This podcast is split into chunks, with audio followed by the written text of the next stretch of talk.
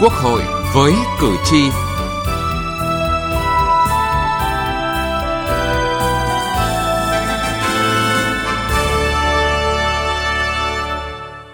Quý vị và các bạn thân mến, hiến pháp là đạo luật cơ bản, luật gốc của nhà nước. Hiến pháp có hiệu lực pháp lý cao nhất trong hệ thống pháp luật –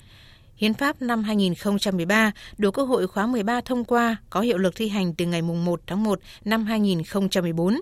Có nhiều điểm mới thể hiện rõ và đầy đủ hơn bản chất dân chủ tiến bộ của nhà nước, đã chế định đầy đủ các quyền của con người, quyền công dân,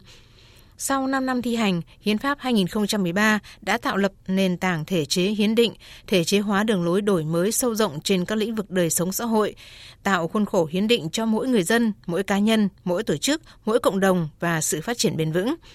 trong bối cảnh thế giới nói chung và nước ta nói riêng đang vận động và phát triển mạnh mẽ, đại biểu Quốc hội và cử tri đề nghị cần tiếp tục hoàn thiện hệ thống pháp luật để cụ thể hóa, phát huy tối đa tinh thần, giá trị về quyền con người trong Hiến pháp 2013. Và chương trình Quốc hội với cử tri hôm nay, chúng tôi sẽ đề cập nội dung này.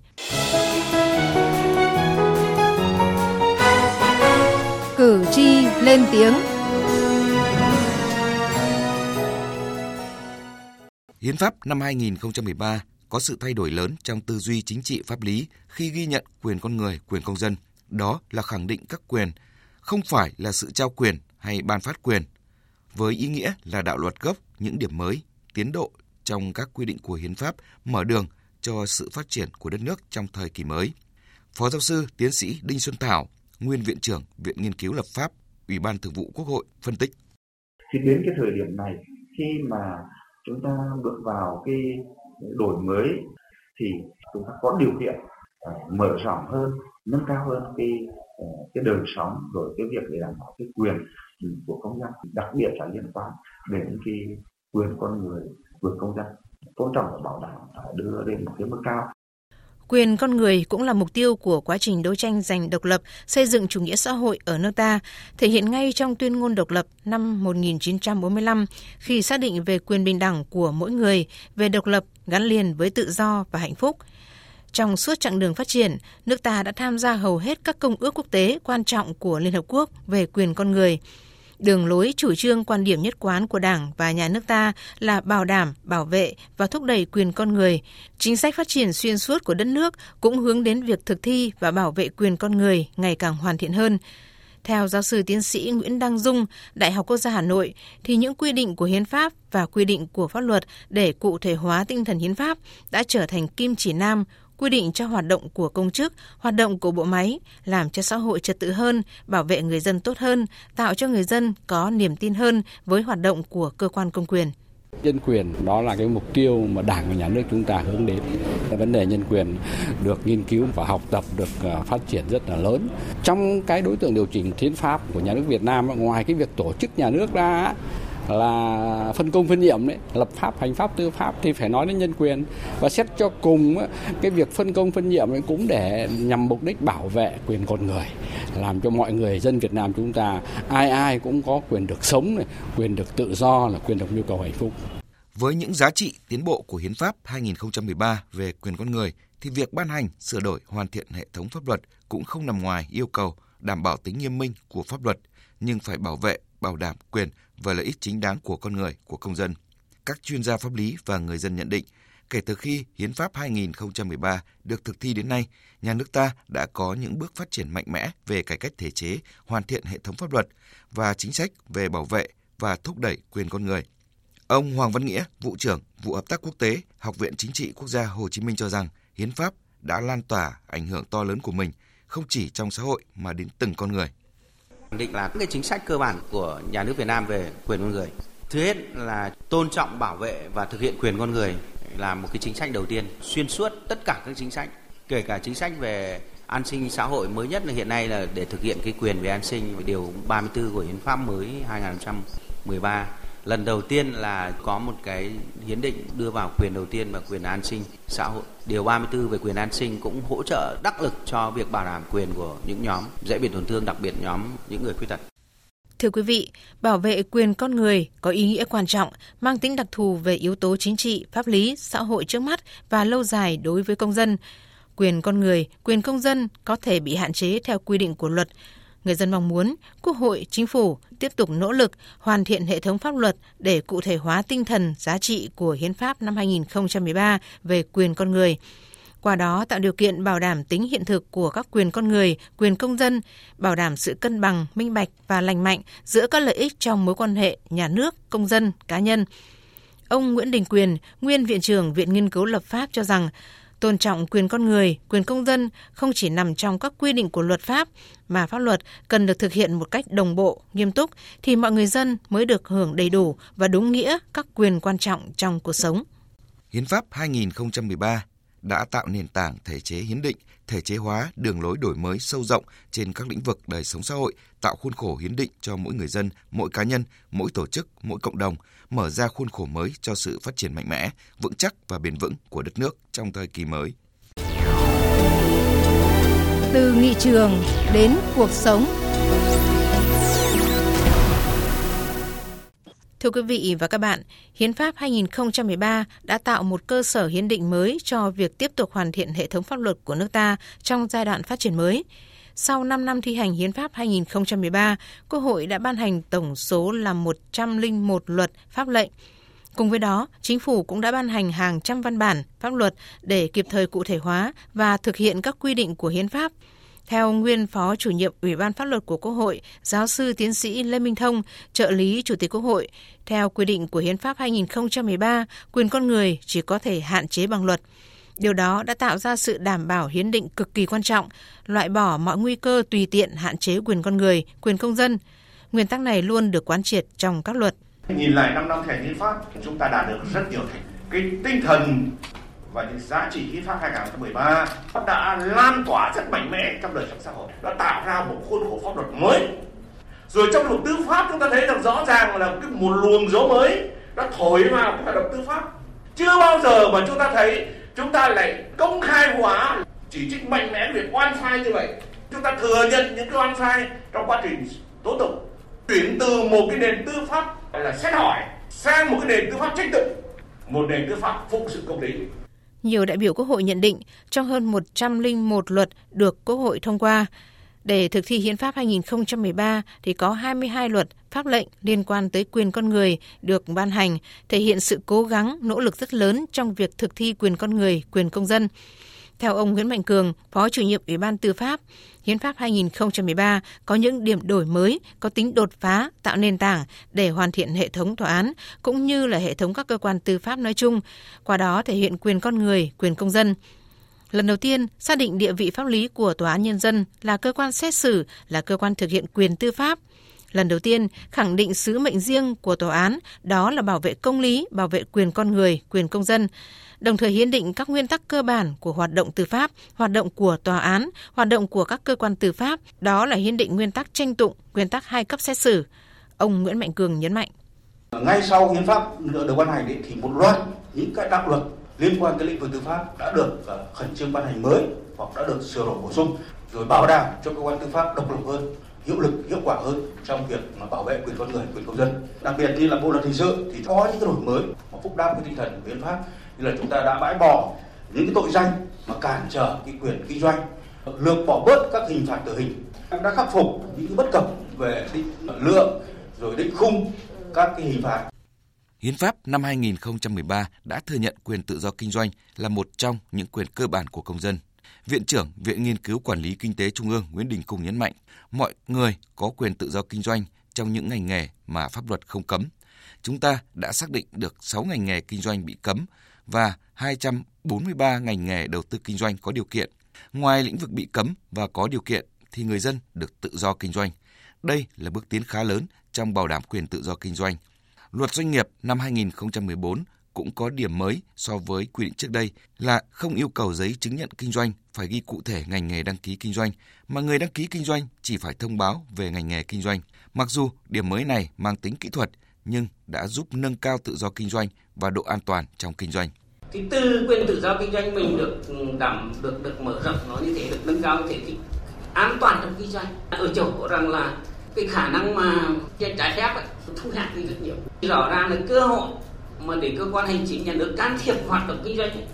giảm đi rất nhiều. Rồi tăng cái độ an toàn. Doanh nhân không sợ rủi ro thương trường. Doanh nhân chỉ sợ rủi ro pháp lý. Và từ đó thì mình giảm chi phí.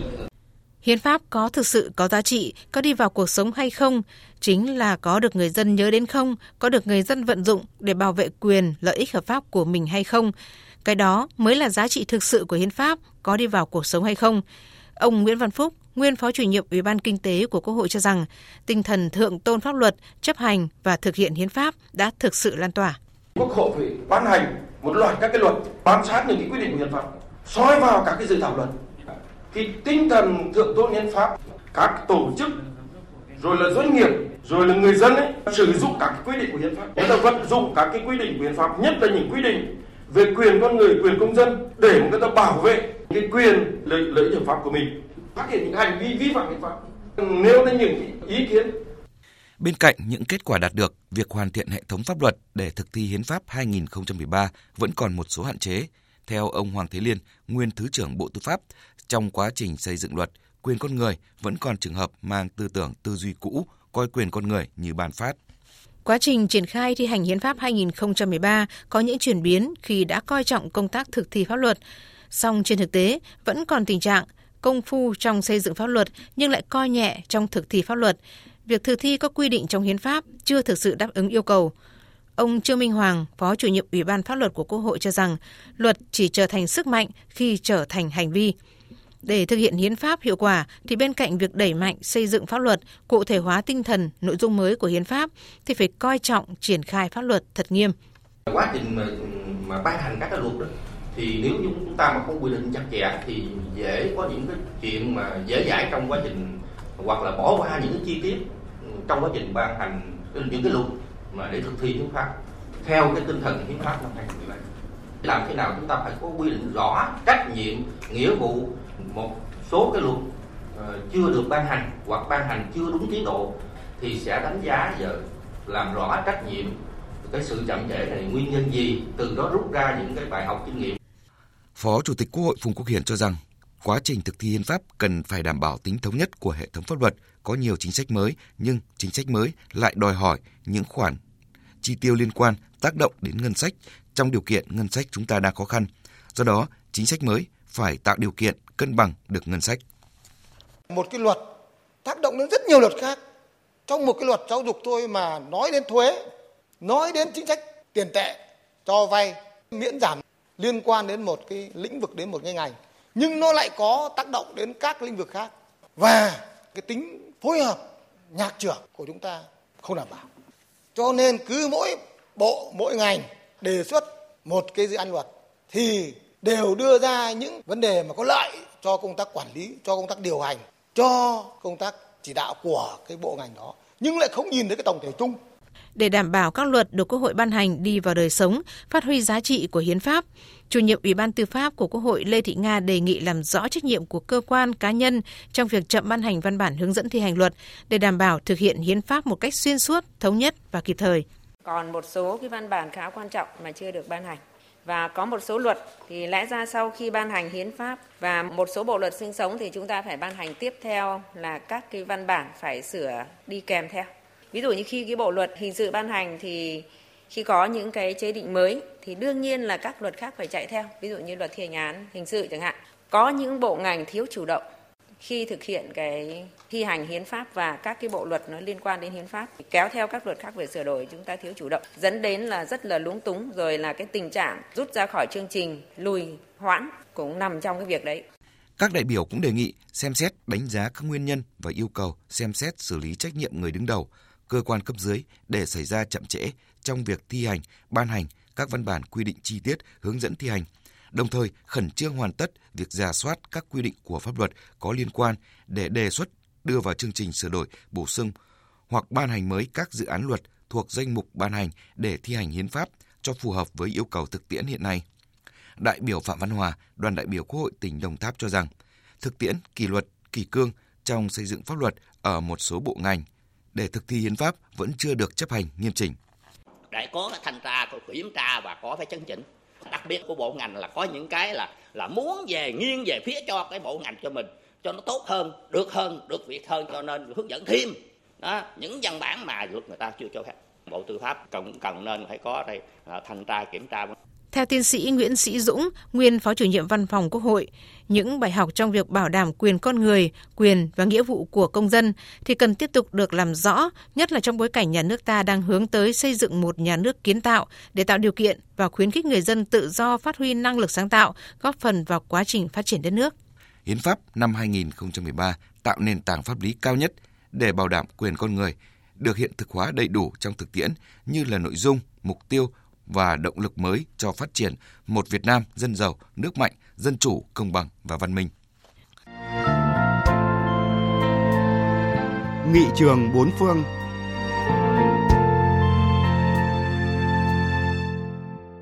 Thưa quý vị, thưa các bạn, Hiến pháp sửa đổi được Nghị viện Pháp thông qua tháng 7 năm 2008 được đánh giá là một trong những kế hoạch cải tổ thể chế cách mạng nhất trong vòng 50 năm, thời điểm bắt đầu của nền Cộng hòa đệ ngũ. Nếu Hiến pháp 1958 của Pháp đánh dấu thay đổi bước ngoặt trong cơ cấu quyền lực, mở ra một giai đoạn mới mà ở đó quyền lực giữa cơ quan hành pháp và lập pháp được cân bằng. Nghị quyết của nghị viện nhờ đó cũng được tăng cường quyền lực theo hướng này. Tiết mục Nghị trường bốn phương hôm nay giới thiệu bài viết Nghị quyết của Nghị viện Pháp nhìn từ Hiến pháp sửa đổi 2008. Quý vị và các bạn cùng nghe. Cùng với các lần sửa đổi hiến pháp và sự thay đổi của các nền cộng hòa, nghị quyết của nghị viện cũng có thay đổi dưới nền cộng hòa đệ tam và đệ ngũ, quốc hội được trao nhiều quyền lực và nghị quyết của nghị viện thường xuyên được sử dụng để buộc chính phủ chịu trách nhiệm trước quốc hội dẫn đến tình trạng mỗi năm có tới một hoặc hai chính phủ sụp đổ do quốc hội bỏ phiếu bất tín nhiệm. Điều đó đã đưa đến việc sửa đổi hiến pháp năm 1958 với sự ra đời của nền Cộng hòa đệ ngũ. Mục tiêu của các nhà soạn thảo hiến pháp năm 1958 của Pháp là cân bằng quyền lực giữa cơ quan lập pháp và hành pháp trên cơ sở duy trì truyền thống Cộng hòa và truyền thống nghị viện. Tuy vậy, cán cân quyền lực vẫn nghiêng về phía hành pháp. Phải đợi đến hiến pháp sửa đổi năm 2008 với mục tiêu bảo đảm cơ chế cân bằng, kiềm chế và đối trọng giữa cơ quan hành pháp và lập pháp, nghị quyết của Nghị viện Pháp mới được khôi phục vai trò vị trí ban đầu. Theo Hiến pháp sửa đổi 2008 quy định, Quốc hội có thể thông qua nghị quyết để bày tỏ ý kiến về một vấn đề trong những giới hạn nhất định. Dự thảo nghị quyết có thể được đề xuất bởi một hoặc nhiều hạ nghị sĩ hoặc thượng nghị sĩ, chủ tịch các nhóm đảng thuộc cả phe đa số lẫn thiểu số. Tuy nhiên, những quy định liên quan đến nghị quyết của nghị viện vẫn bị hạn chế nhằm bảo đảm tính cân bằng quyền lực theo tinh thần của nền Cộng hòa đệ ngũ. Theo đó, tất cả những dự thảo nghị quyết mà chính phủ nhận thấy việc thông qua hay bác bỏ nó đặt ra vấn đề đối với trách nhiệm của chính phủ sẽ không được đưa vào chương trình nghị sự. Bên cạnh đó, các nhà lập pháp cũng không được phép thông qua nghị quyết mà không báo trước với chính phủ. Thủ tướng sẽ được thông báo về toàn bộ nội dung nghị quyết ít nhất 48 tiếng trước khi nó được đưa vào chương trình họp của nghị viện một thời hạn cho phép chính phủ kiểm soát nội dung của văn bản này. Giống như kiến nghị, nghị quyết là loại văn bản không chứa đựng quy phạm pháp luật và không mang tính chất bắt buộc, được thông qua bởi một cuộc họp của mỗi viện. Phạm vi sử dụng nghị quyết nghị viện do Chủ tịch Thượng viện, Chủ tịch Hạ viện và Hội đồng Bảo hiến quy định. Nghị quyết thường được sử dụng như một cách để nghị viện Pháp bày tỏ ý kiến về một vấn đề cụ thể. Bên cạnh đó, nghị quyết của Quốc hội đôi khi cũng được sử dụng để giải thích việc đệ trình các dự luật không chứa đựng quy phạm pháp luật, chẳng hạn như đề nghị liên quan đến dự luật công nhận chế độ nô lệ và buôn bán người là loại tội ác chống nhân loại. Quý vị và các bạn thân mến, nghị quyết của Nghị viện Pháp nhìn từ Hiến pháp sửa đổi 2008 trong tiết mục Nghị trường bốn phương hôm nay cũng đã kết thúc chương trình Quốc hội với cử tri. Chương trình do biên tập viên Đỗ Minh biên soạn và thực hiện. Cảm ơn quý vị và các bạn đã quan tâm theo dõi.